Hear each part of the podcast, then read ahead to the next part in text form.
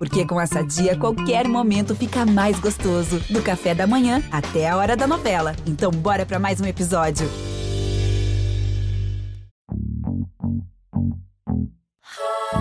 Good for you, I guess you moved on really easily. You found a new girl and it only took a couple weeks. Bom pra Olivia Rodrigo. Ela é a principal indicada ao Grammy 2022. A única artista que concorre nas 4 principais categorias. Mas ela tá em vantagem, né? É bom a gente falar, porque uma dessas categorias é revelação. Aí, se tirar essa categoria, tem mais 4 artistas que concorrem a todos os prêmios principais do Grammy. Vamos lá, Justin Bieber, Billie Eilish, Doja Cat e Lil Nas X.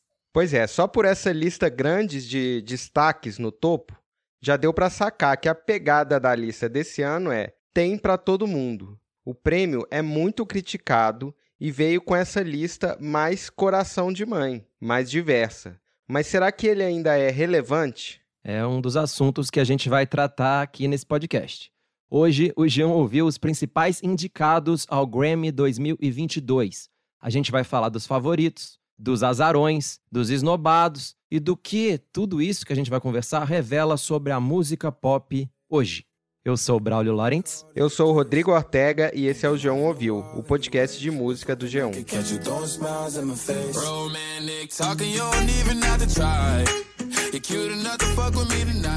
Ortega, esse ano rolou um top 5 aí bem claro, né, que mostra pra gente quem são os principais indicados. Pois é, vale explicar que o Grammy tem uma lista gigantesca de prêmios, tem até... melhor álbum de comédia em japonês. Mentira, não tem em japonês, mas tem melhor álbum de comédia. Mas as 4 categorias mais visadas que todo mundo quer são de álbum do ano, canção do ano, gravação do ano e artista revelação. E como a gente já falou no começo, foram 5 artistas que conseguiram ser indicados em álbum, canção e gravação. E a Olivia Rodrigo ainda teve a vantagem, né, de também concorrer a artista revelação. Pois é, a mamata dos novinhos aí, né? Mas então, primeiro a gente vai passar por esse top 5. O que que cada um deles representa e o que que eles fizeram para merecer estar ali.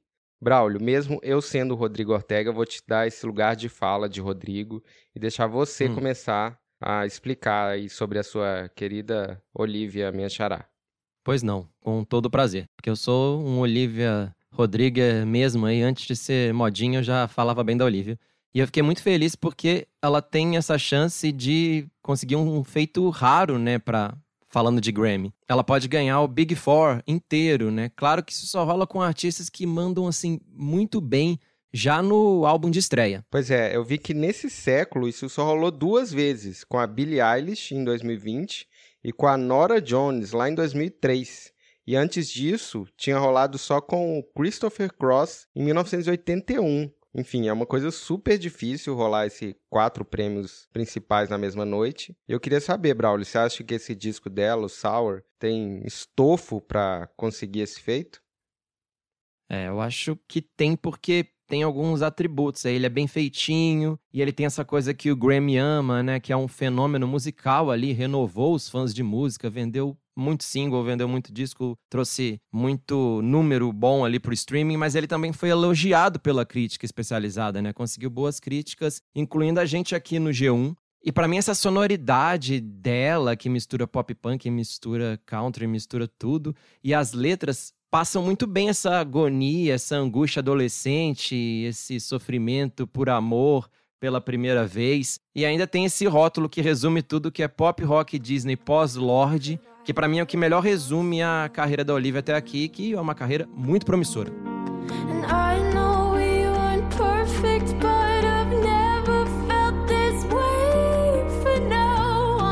E era difícil imaginar nesse Top 5 de 2022 que a gente ia ter um cara chamado Lil Nas X. Ele até já foi campeão masculino de indicações em 2020, na época daquele hit viral Old Town Road, mas acabou que não levou quase nada. E todo mundo achava, e era natural achar, que ele era fogo de palha, né? Que já tinha passado aí a onda dele. Isso, que ele seria um one hit wonder e que daqui a uns anos ele ia falar com você lá da casa dele na sua série Quando Eu Hitei, né, Braulio? Sobre esses hits É, podia ser. Mas eis que ele lança em 2021 o disco Monteiro. E eu fiquei assim, de cara quando eu ouvi.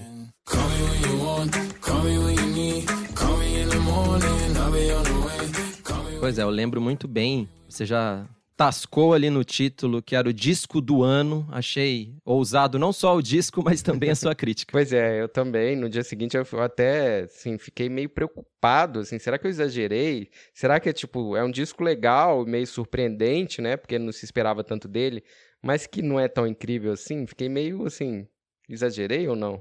Ah, mas fica tranquilo, Ortega, a Academia do Grammy concordou, te deu aval aí, é incrível mesmo, né? Fez meio que o fato ou fake da sua resenha, então é fato, o disco é incrível.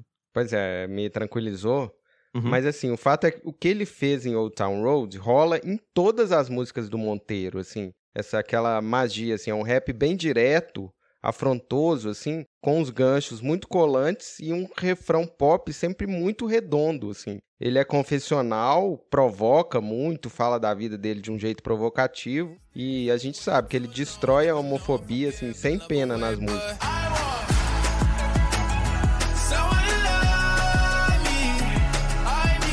O disco é, de fato, muito cativante. Tocou muito e ainda tem baladas, tem uma coisa meio emo, tem até piano do Elton John. É meio na zoeira, mas ao mesmo tempo é pretencioso, mas não é. Ele domina o jeito de fazer a música pop como pouca gente hoje domina, ainda mais tão novo. E é esse tipo de narrativa que eu acabei de falar agora que o Grammy gosta demais. E outra barbada nesse nosso Top 5, a mais queridinha do Grammy dos últimos tempos, é a Billie Eilish. Essa era a mais fácil de adivinhar que ia concorrer, né? No álbum, gravação e canção, com o disco e a faixa título Happier Than Ever.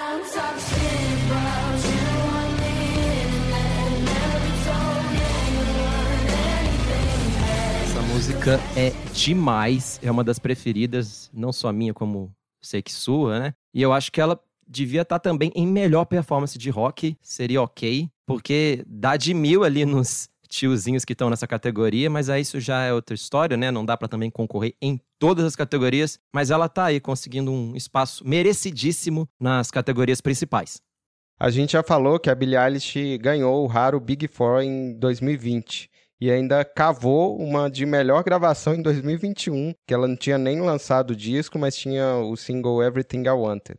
Ou seja, a Academia do Grammy ama a Billie Eilish. E é um amor justíssimo, que ela consegue fazer música de um jeito que soa espontâneo, soa novo, mas é também muito comercial, muito colante. E ela tinha ainda a tarefa bem difícil aí, que é o teste do segundo disco, essa maldição que pega muita gente, né, Ortega? Pois é, ela tinha deixado de ser uma surpresa, aí ela voltou mais séria, com um som mais variado, mais amplo, mas sem perder esse jeitinho mordaz dela. Como eu escrevi lá no G1, ela não ficou acomodada e muito menos deslumbrada com a fama, né? É, com certeza. E ao contrário do primeiro álbum, esse álbum aí tem menos historinha de terror e tem mais drama da vida real, mas ela ainda tá bem brava e tá braba também, né? Braba no sentido de tá afiada. Ela reclama da fama, dessa vida difícil de ser uma Billie Eilish. E as bases pra ela reclamar e falar tudo que ela quer falar vão do techno à bossa nova. Love when it comes without a warning.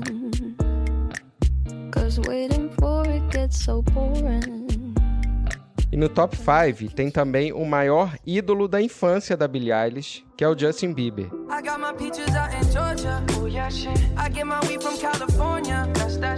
Ortega, você tirou onda aí da sua bela resenha do Lil Nas X, mas tem também review do Justin Bieber e nela você falou que não ia ser álbum do ano não era tudo isso, pelo contrário, você deu nota 5 em 10 e falou que era, abre aspas, uma mistura indigesta de pop romântico e discursos de Martin Luther King, fecha aspas.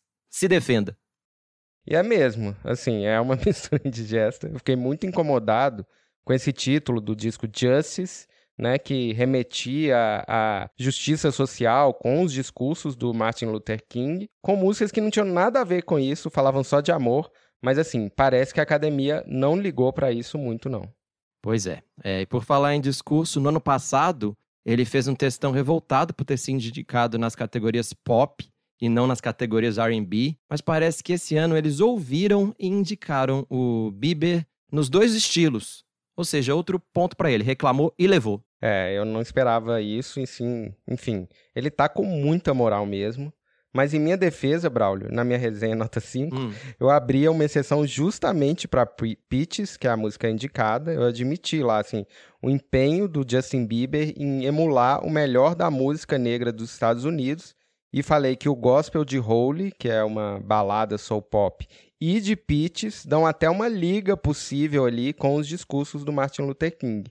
Então, pelo menos, eles indicaram a música certa. Outra música certa, igualmente indicada, é uma música da Doja Cat. Tô falando de Kiss Me More. A Doja Cat merecidamente está no topo das indicações do Grammy e também está perto do topo do cartaz do Lollapalooza Brasil 2022. Mas tanto aqui no festival quanto no Grammy, ela ainda não é do primeiríssimo time, né? Ela tá perto disso. E muito legal, porque ela merece. Esse terceiro álbum da Doja Cat se chama Planet Hair e colocou ela definitivamente na categoria de diva em ascensão. E essa música que eu falei aí dela com a Cisa é uma delicinha, vale ouvir. É aquele R&B pop facinho de ouvir, sabe? Parece que nenhum barulho do arranjo tá fora de lugar. Bem boa.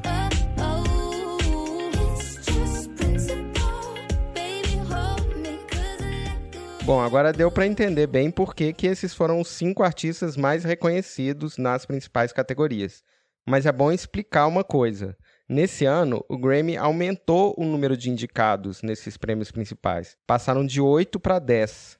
Pois é, então tem um motivo aí matemático para ter esse destaque de mais diversidade. E lembrando que o Grammy foi muito, mas muito criticado no ano passado justamente por essa falta de diversidade. A ausência do The Weeknd causou uma revolta, assim, nos fãs, uma revolta no próprio artista, que falou que o Grammy era, abre aspas, corrupto. Essa crítica parece que bateu forte. A academia, além de aumentar o número de indicados, né, abriu o número de votantes também. Antes, a lista de indicações era feita por um comitê secreto, com pouquíssimas pessoas, e esse ano essa lista era aberta para os quase 11 mil membros da academia, que são pessoas da indústria musical. Mas aqui não é uma conversa só sobre o número, tem que ter também nome forte nessa lista para mostrar que algo mudou, né?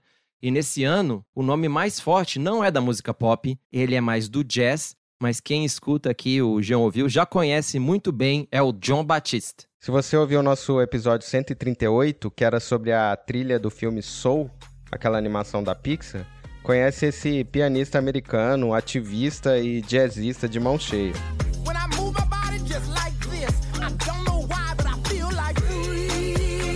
Ele não tá em todas as principais categorias, entrou só em álbum e em gravação, mas contando todas as categorias da premiação, ele foi a pessoa mais indicada do ano. Tá concorrendo em 11 prêmios, ou seja, nessa ninguém ganhou do John Batiste.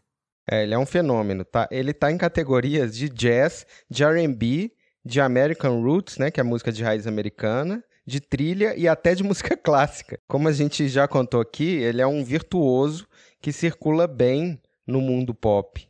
E para mim, ele é o grande símbolo da renovação e da diversidade que o Grammy queria. Mas claro que tem muita coisa legal além do campeão de indicações e desse Big Four. E a mais óbvia categoria para achar isso é de revelação, né, Braulio?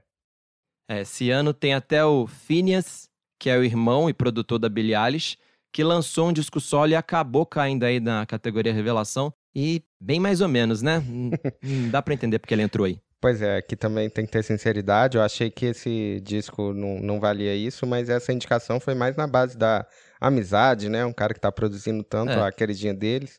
Mas um nome na categoria de revelação que eu achei muito legal é da Arlo Parks, que é uma cantora britânica que lançou o disco Collapsed in Some Beans, que é assim demais, é um indie folk, mas indie folk que sabe estruturar música e cantar, não só fazer aquela pose meio indie. Enfim, ela é meio genezinha. Se não der a Olivia nessa categoria, eu torço pra ela.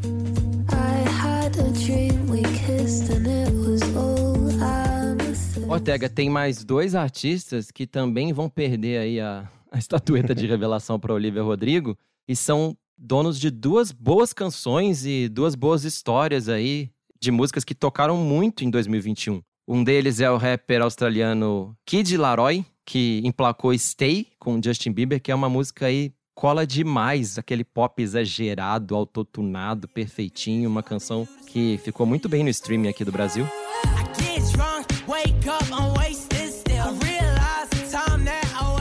E tem também o Glass Animals. Eles tiveram um hit de quarentena e bombou muito, assim, via TikTok. Foi muito bem, assim. Eu lembro eu contando pra você, assim, mais ou menos no meio do ano. Cara, tem uma música do Glass Animals, acho que no top 20 Sim. ali do Spotify, Deezer e tal. E é um pop lo-fi, indizinho, que é meio bom pra dancinha, assim, dentro de casa. É capaz que o Glass Animals não ganhe nada, mas legal pra eles estarem aí na premiação, né? Sim. Legal. E passando um olho rápido, assim, nas categorias secundárias de estilo, tem muita coisa legal nos latinos. Eles até ganharam uma categoria nova nesse ano, chamada Música Urbana. E a Kali Uchis, que teve aqui no nosso episódio 122, ganhou uma merecida indicação na categoria. O Bad Bunny também entrou nessa. Eu acho que algum desses dois poderia ter entrado em alguma categoria principal, né? Porque se o Grammy busca essa diversidade, enfim, ampliar seus horizontes, esses hispânicos antenados poderiam muito bem ocupar melhor esse espaço. Ah, o Bad Bunny tá fazendo hora extra fora aí do Big Four. Pra mim já devia ter entrado há muito tempo, sou muito entusiasta da obra do Bad Bunny. E a gente tem que levar em conta que os dois supernomes do rap que lançaram disco nesse ano e que poderiam ter algum tipo de reparação histórica no Grammy, não mandaram tão bem assim, né, Ortega? Não, tanto o Drake, né, no Certified Lover Boy, quanto o Kanye West no Donda, eles tiveram bons momentos nesses dois discos, né? Ficaram meio diluídos, né, são álbuns muito pretensiosos e grandes mesmo, então não pegou muito. A única presença nas categorias principais dos dois foi o Donda, do Kanye West, em álbum, e o resto só nas categorias de rap. Já olhar as categorias de rock é tipo abrir a geladeira e achar só jarra de água, ketchup velho, umas pilhas ali pra fazer a pilha durar mais. Enfim, não tem nenhuma surpresa. Assim, você pode considerar que surpresa é eles lembrarem do AC/DC? Pois é, 3 indicações, até em clipe pro AC/DC, é meio doido isso. Mas de resto tem o Foo Fighters, que você ouviu aqui no episódio 129, e uma coisa que você, Braulio, defendeu aqui no G1 Ovil, que foi o disco do Kings of Leon. Eles estiveram aqui no episódio 134 e foram indicados com a música The Bandit.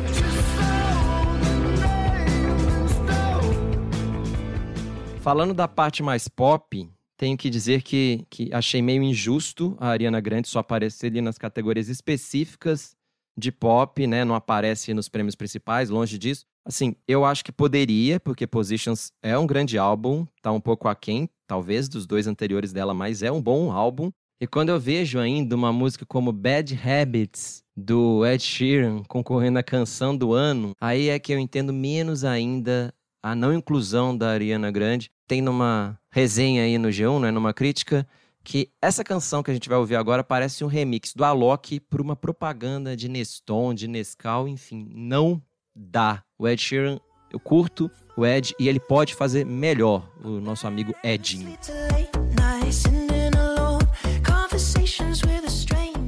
Mas vamos falar de coisa boa, assim? Tem música pop boa no Grammy? Tem sim, você sabe que tem ABBA no Grammy. Pois é, I Still Have Faith in You. Tá indicada a gravação do ano, uma das músicas mais emocionantes do disco Voyage, o primeiro álbum do ABBA em 40 anos. Assim, você sabe que eu daria muito mais do que um Grammy pro ABBA, essa lenda do pop sueco, do pop mundial. Você sabe muito bem, Ortega, que eu sou muito fã, você também, né, respeita muito o trabalho desses dois casais que formam o ABBA e o quanto eles foram importantes pro pop em geral. Então fica aqui a nossa torcida pro ABBA. Se ganhar, obviamente, será justo.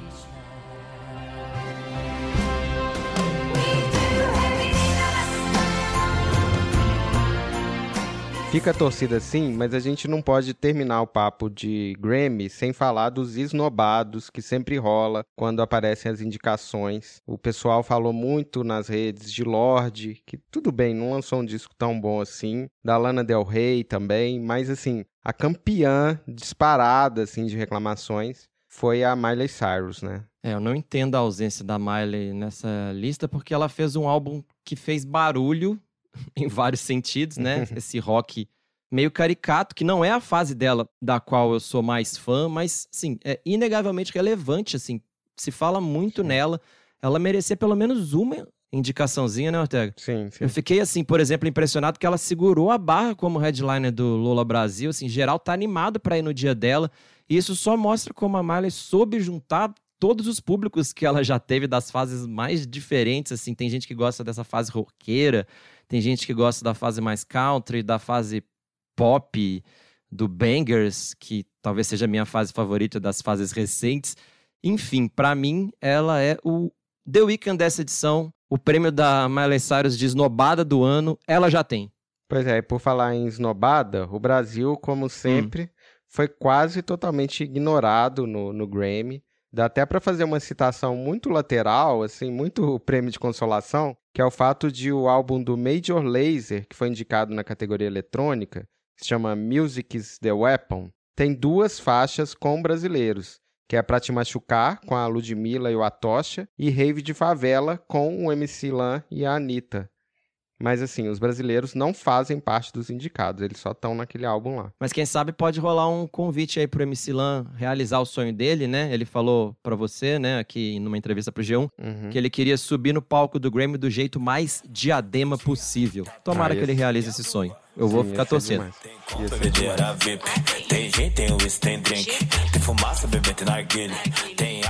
Mas se não teve indicação pro Lan nem pro funk, pelo menos teve Brasil nas categorias de jazz. A pianista paulistana Eliane Elias foi indicada na categoria de melhor álbum de jazz latino com Mirror Mirror, gravado em parceria com o finado Chico Correia e o Chuchu Valdez.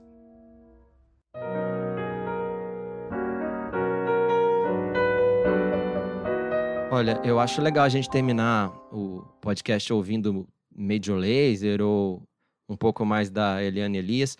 Mas antes, Ortega, eu sugiro que a gente ouça a única artista com duas indicações ao prêmio de canção do ano. Sim, ela se chama Brandi Carlile, é uma cantora de country, é mais alternativa, né? Um country mais alternativo. Tem 40 anos e concorre com um dueto com a Alicia Keys na música A Beautiful Noise. I have a voice, started out as a whisper, turned into a scream, made a beautiful noise. E tem também uma performance solo da Brandi numa música chamada Right on Time. Come back now, even if you call me out, you might be. Assim, ela já ganhou 5 Grammys nas categorias de country, mas vamos ver se em 2022 a Brandi Carlile fura a bolha de vez. Vamos lá, boa sorte pra ela.